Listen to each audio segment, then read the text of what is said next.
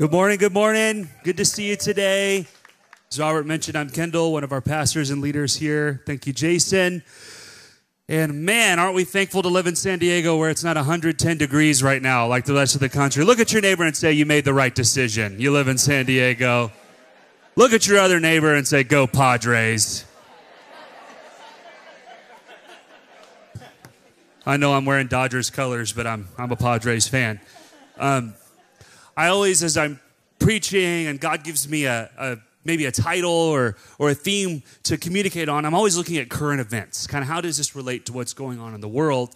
And I couldn't help but notice this week the rebranding of Twitter, okay? Any Twitter users in the room? There's not many in San Diego. I found it's it's okay. A couple of us, more of a Bay Area thing. Um, but uh, the rebranding of Twitter. Here's the little logo for the company Twitter. This cute little blue bird. People very attached to it. They've been tweeting for 15 to 20 years, and it was rebranded as this other company called X. Sounds a lot like the bad guys company in a James Bond movie, you know. Um, X. And uh, it's, it's kind of been all over the business news and moving from that friendly bird to maybe something a little more abstract and artistic. Elon Musk's vision for the company is for it to be the everything app. It's going to going to have everything you need on there on X. And they they actually went so far with the rebranding to do kind of a publicity stunt. So they put this big X on top of a building in the Bay Area in downtown San Francisco. The reason I like this is because if you squint and turn your head this way, it kind of looks like a cross, which I'd really love to put on a building in downtown San Francisco personally.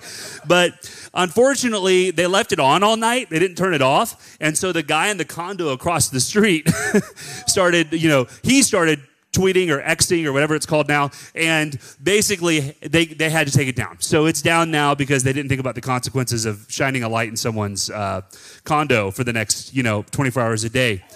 But it's gotten me thinking about branding. Here's the definition of the word branding by Seth Godin, a marketing expert. A brand is a set of expectations, memories, stories, and relationships that, taken together, account for a consumer's decision to choose one product or service over another. It's related to the logo and design of a company, but it's actually much more. It reflects kind of the ethos of the organization. Remember, expectations, memories, stories, relationships, but it's often depicted visually. You can think of the, the recent rebranding of Facebook to Meta, right? They rebranded their company. Now they're, they're taking over the metaverse. They're not Facebook anymore. Uh, Petco here in San Diego recently rebranded to from a pet store to a health and wellness company for animals. That didn't resonate with me so much, but I don't know. Maybe maybe that interests you.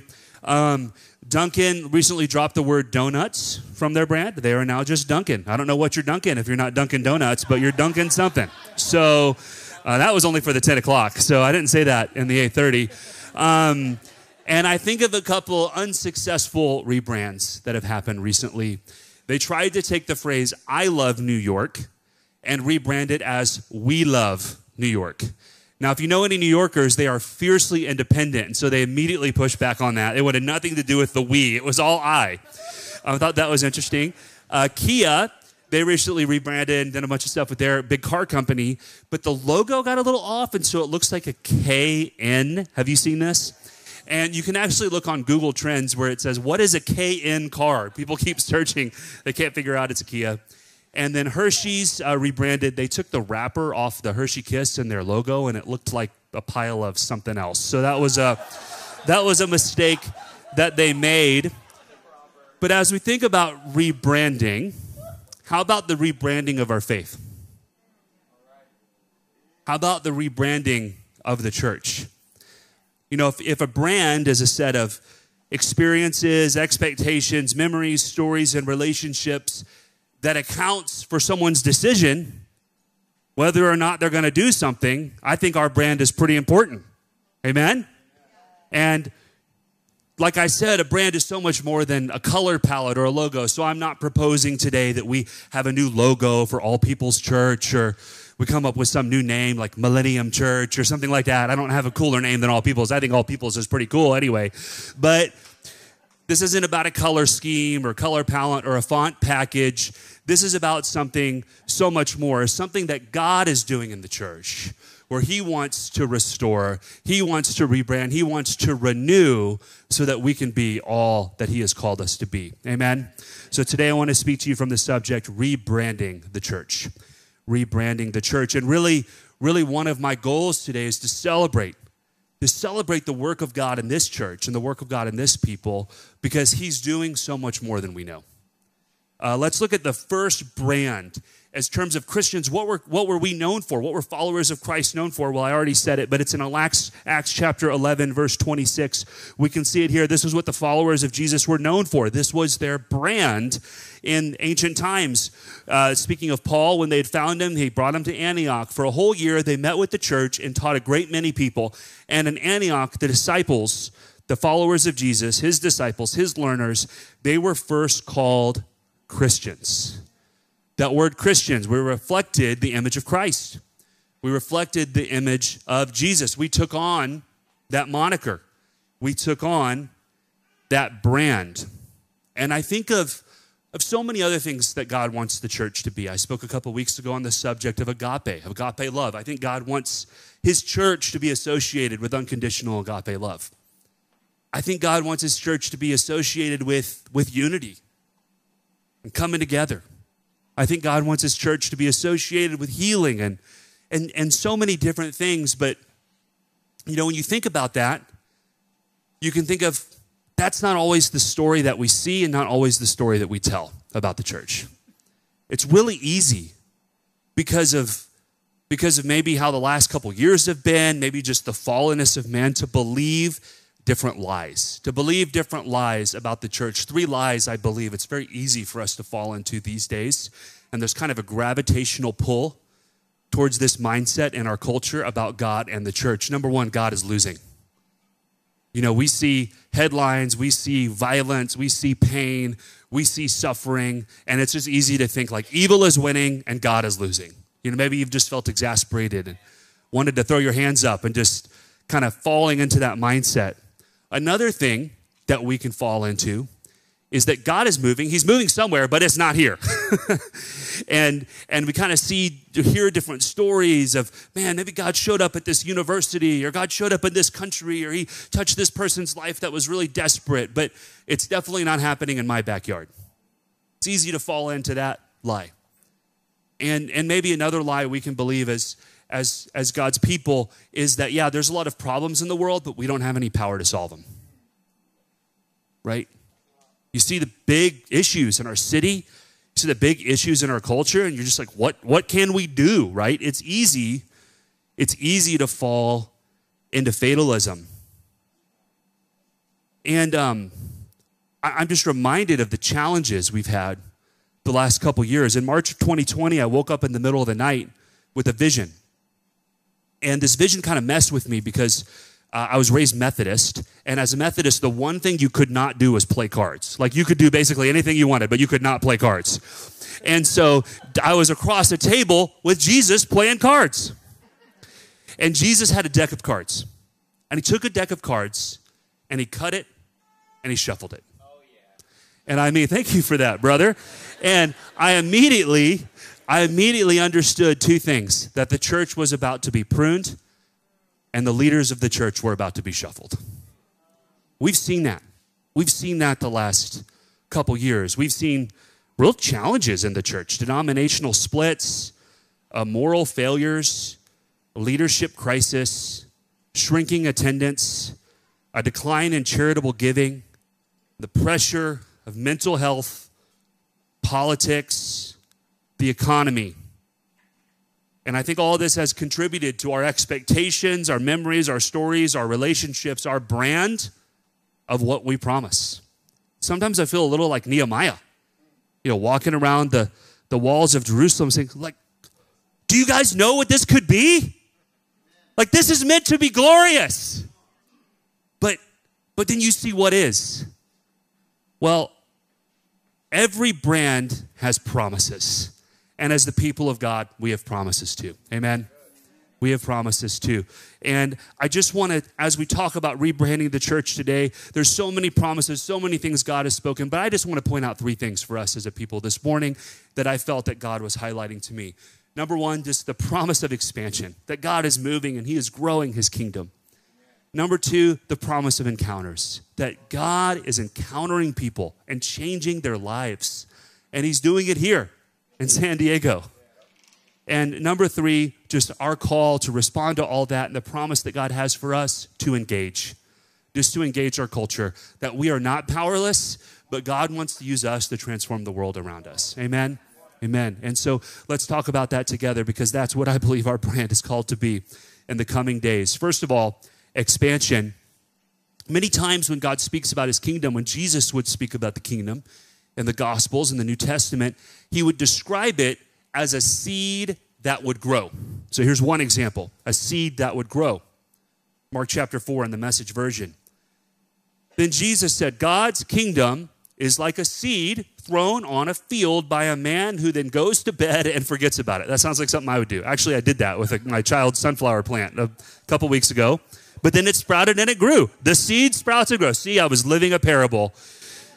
The seed sprouts and grows. He has no idea how it happens. The earth does all this without his help. First a green stem of grass, then a bud, and then ripened grain. When the grain is fully formed, he reaps. Harvest time. Now, God starts things in our life really small, like a seed. As we plant them, as we steward them, as we trust Him and His sovereign pers- purposes and His sovereign plan, it's harvest time. Uh, Joe Rhodes and Robert and I had a great opportunity a couple weeks ago to meet with a church leader from the country of Ethiopia. And although in world history, Ethiopia had, had a Christian uh, population, that is not a part of the world now that is majority Christian. And so we were interested in hearing, you know, what was going on in that country. And we were amazed. Ricky Valdez had actually been there to visit him. And this is the things that we'd learned. We'd learned about a, a building that God had given him where he was training and housing leaders all over North Africa and discipling them on how to multiply the kingdom of God under great persecution. Uh, we, he had some statistics on his movement um, that he led. He said that he had thousands of discovery Bible studies. So these are these are people that don't follow God yet that are just opening the Bible to learn about Him, and then hundreds of house churches. So those discovery Bible studies that had become a church because the people have accepted Jesus, and then in their church movement, their church family, they said they were recording currently five baptisms a day, just in their own little stream. And God had just blessed them. And they were ministering to the poor and, and they were transforming their region. And you know what? I needed that meeting, right? Like maybe we can help that guy a little bit, but I needed that encouragement. And because I know I needed that, I want to encourage you for a minute because I want you to know about how the church is growing around the world. Regardless of what you see on the news, God's kingdom is expanding. Three things I want you to know about this. Number one, God is pouring out his spirit.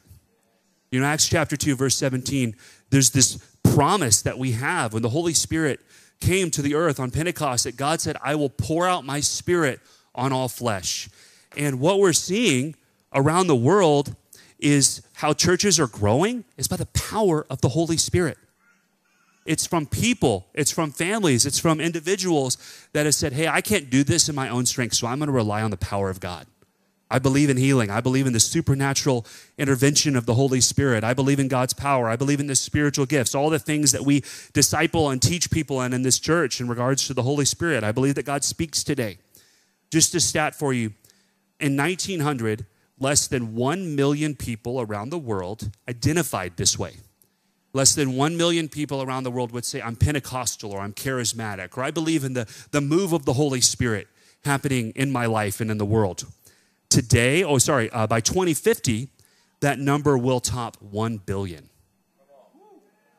So 1 million to 1 billion, that's a lot of zeros. That's a lot of expansion. God's doing something in our generation.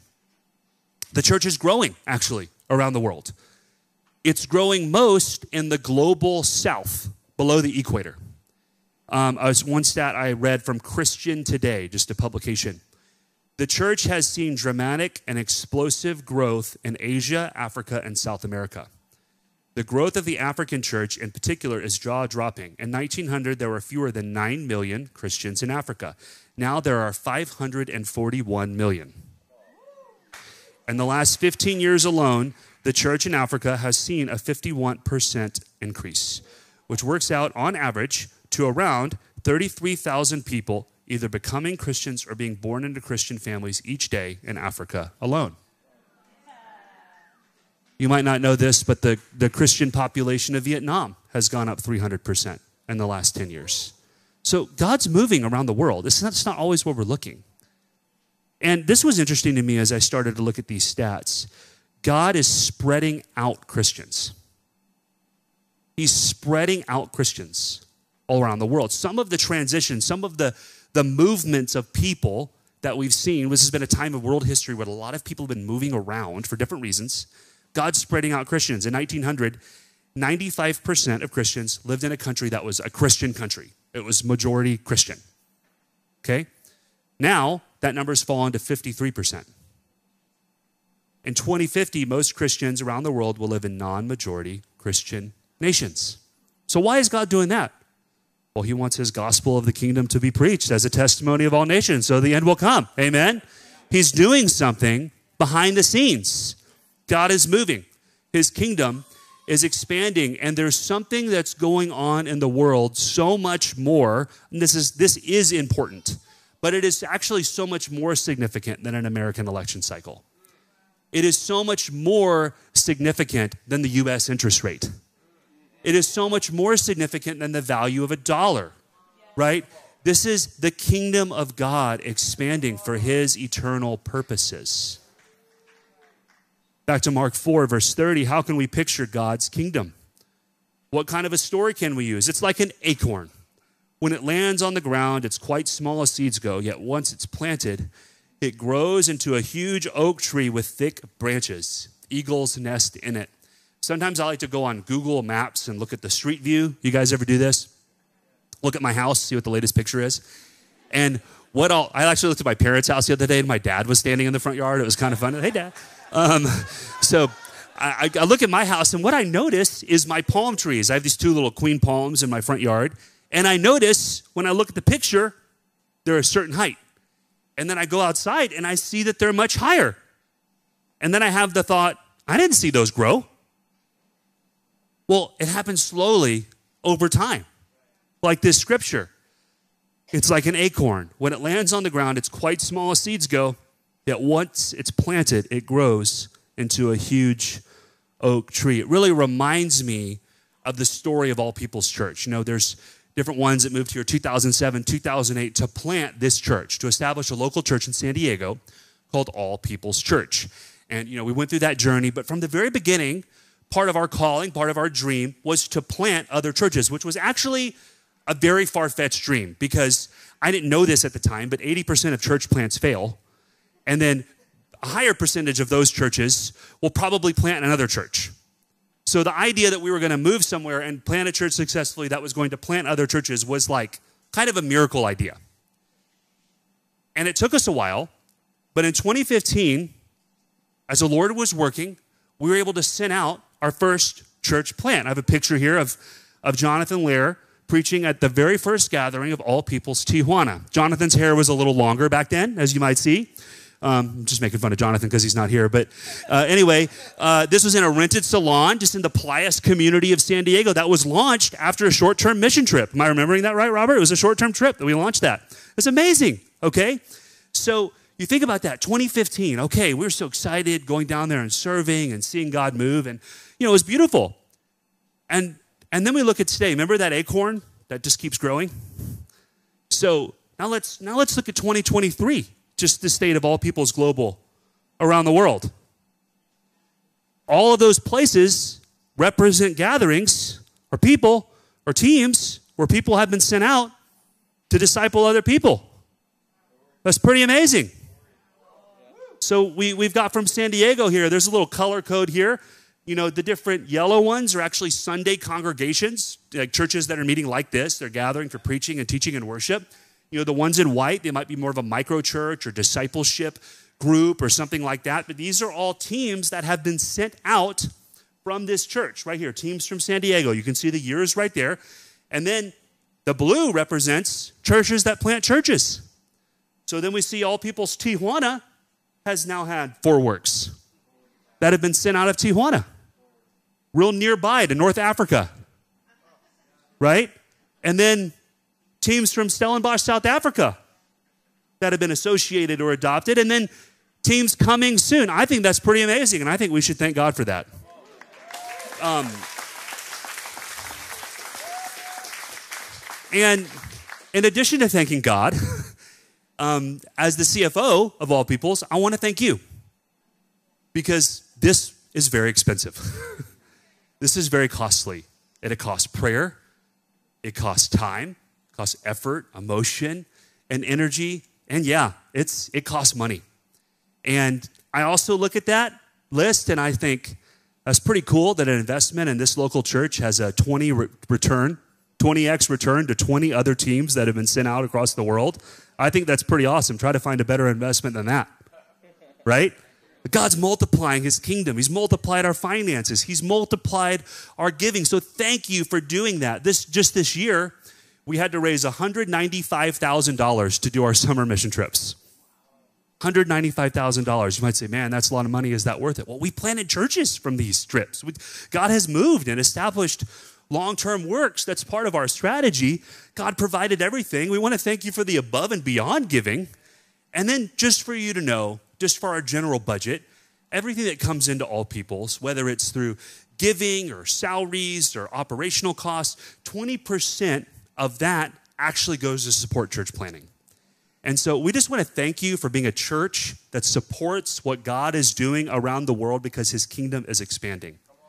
And there might be days that you don't feel like you're part of that, but you are. And we want to celebrate just with a quick video. Uh, Mike and Brett and a couple of us were able to pull this video together, just celebrating what God did this summer through our giving and our going. So let's check that out.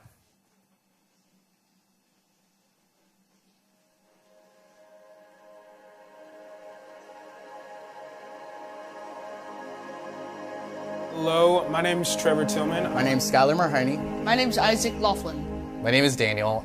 Hey, my name's Chloe, and this summer I got the opportunity to go to South Africa to visit our churches there. So, part of SOT at the end of the 10 month discipleship is you got to go overseas on a mission trip. And I had really no expectations on what to expect when I got there. Um, it's amazing on how God just worked through me to put love on those people that I had no idea it even existed.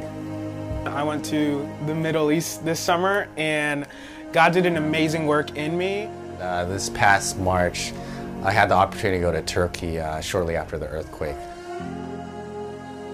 There was a lot of things in my heart that I didn't realize was in my heart when I got there, a lot of baggage. And as I was there, my heart was moved by the people that loved me really well. They welcomed me into their home, they served me really well, to the point that I want to go back and serve that group of people. So, yeah, through this trip, uh, God really shook me out of my comfort zone and, um, just breathed new life into my faith, really.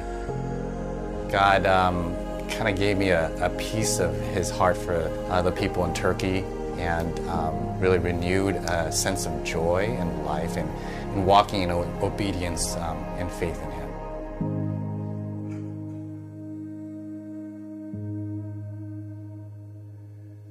The first night I was there, I met two brothers, George and Mohammed. One was a born Christian, one was a born Muslim. And they do homeless outreach in their own city. So I went out with them on the first night. We fed the homeless, ministered to the homeless. And it was just such an amazing story on how their two different born religions or born cultures brought each other together and they worked as a one unit instead of looking at their differences in their religion. One thing that really stuck out to me and how God ministered to me my husband and I went to eat one night and we got to pray with our waiter and ask him, you know, what's going on in your life? What can we pray for you about? And he just kind of said, I'm having some marriage problems. Prayer for that would be great. So we prayed for him, came back a few days later, and asked a few deeper questions and ultimately asked, hey, can we do some marriage counseling actually with you and your wife before we leave? And they agreed. So we went to dinner with them uh, before we left. And when they came in, they hadn't spoken to each other in eight days. Uh, they wouldn't even look at each other in the eye. They just, there was so much tension um, at that dinner table. At the end of the dinner, they, we just encouraged them and they looked at each other and they said, I love you for the first time in months. And when that happened in that moment, it was like a spiritual wall was broken. It was like healing was beginning. And God was just reminding me on that trip that it doesn't matter if you show up for two weeks, it doesn't matter if you move. I can move in a moment if you're just obedient. And that just ministered to me so much. We have a team that's like minded in South Africa, just working for the kingdom and getting people discipled, and uh, of course, sharing the gospel, but getting them discipled and really um, allowing them to just see God's power and restoration that they have, that He has for them in their life. And then we start all talking about Jesus, and then I share my testimony with him, and he just starts weeping. Ask, can we pray for him? He goes, yes. And although he grew up Muslim, he uh, walked away from God and that was his first encounter with God in a very long time. There was a woman with a right eye problem, and I prayed for her with a Spanish speaker, and her eye got a little clearer. And then my friend Caleb Hernandez prayed for her, and she got healed. As a medical doctor, there with you know just not not having the resources that I typically would have, I, I was in a place where you know, I had to depend on the Lord. Who knows what has God has in store for me next year, but just obeying Him is what I have next.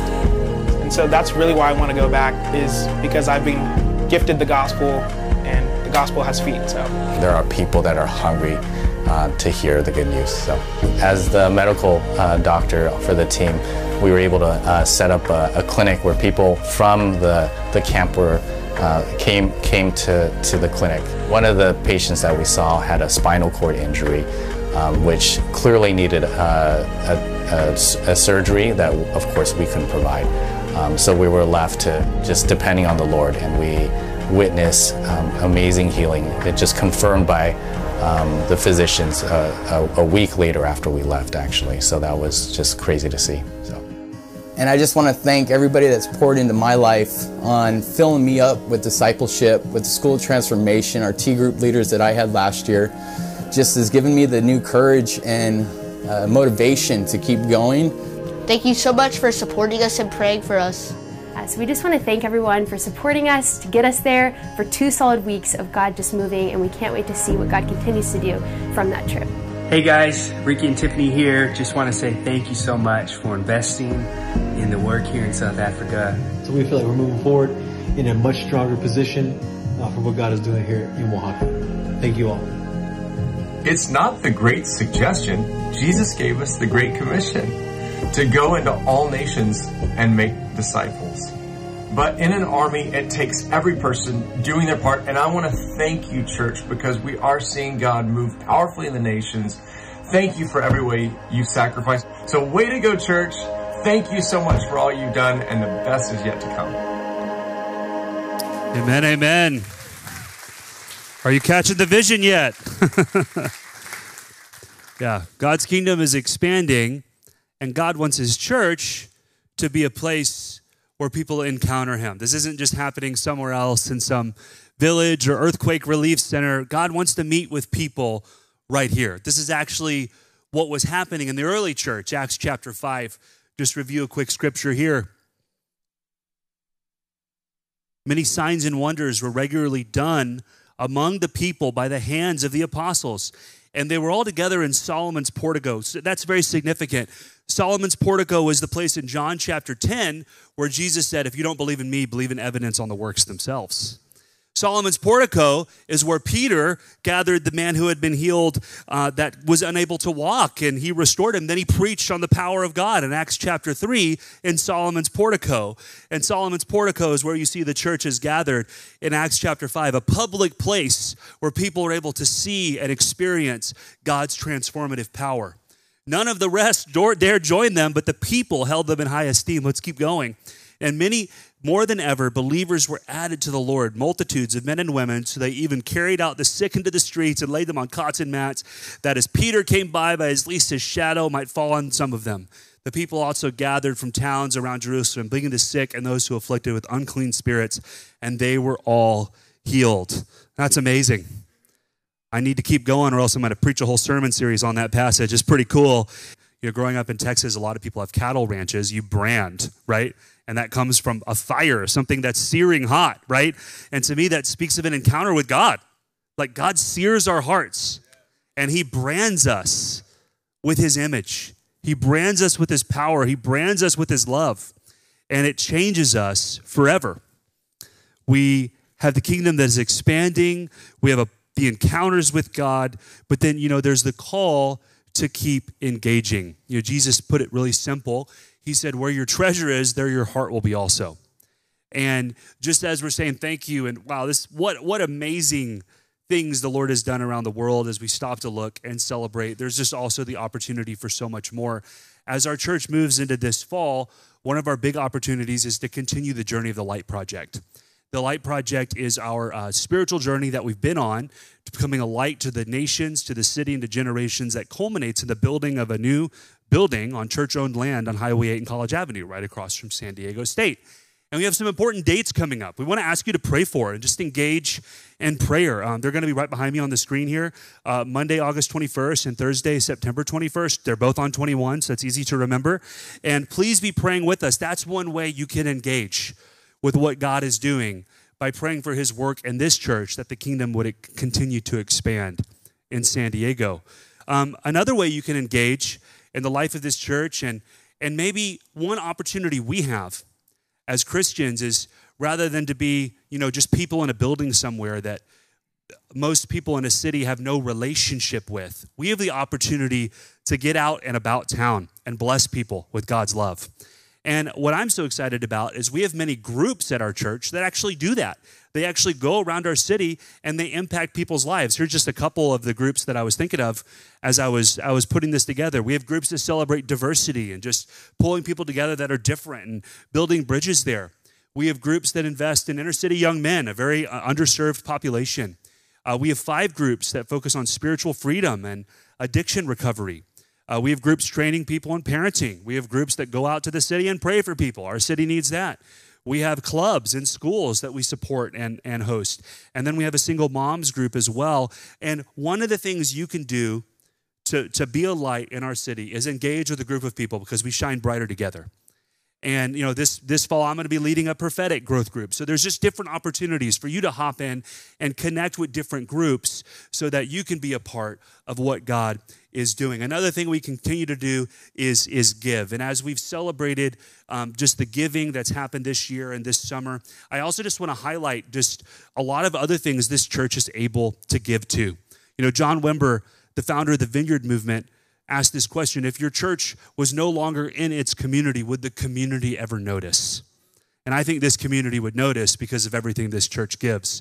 You know, we look at our food distribution outreach, which is growing every month. I was so encouraged. Um, Audrey and Jake had a friend from their gym that actually um, doesn't attend church, but they brought food to give away to our food distribution outreach. It's some kind of like outreach inception. I don't really, it's like we're outreaching for the outreach, but I thought that was really encouraging. Um, we have the Bless Israel Fund that gives to those causes. We have uh, church benevolence, is giving to people in need in our community. Uh, local ministry partnerships with groups like Urban Youth Collaborative and others that we support. Uh, free counseling we offer to the community, a deacon ministry for our church family, and finally, we've raised tens of thousands of dollars for disaster relief this year. This is a generous church. Amen? And we have the opportunity to continue to be generous so our city feels and experiences the love of God.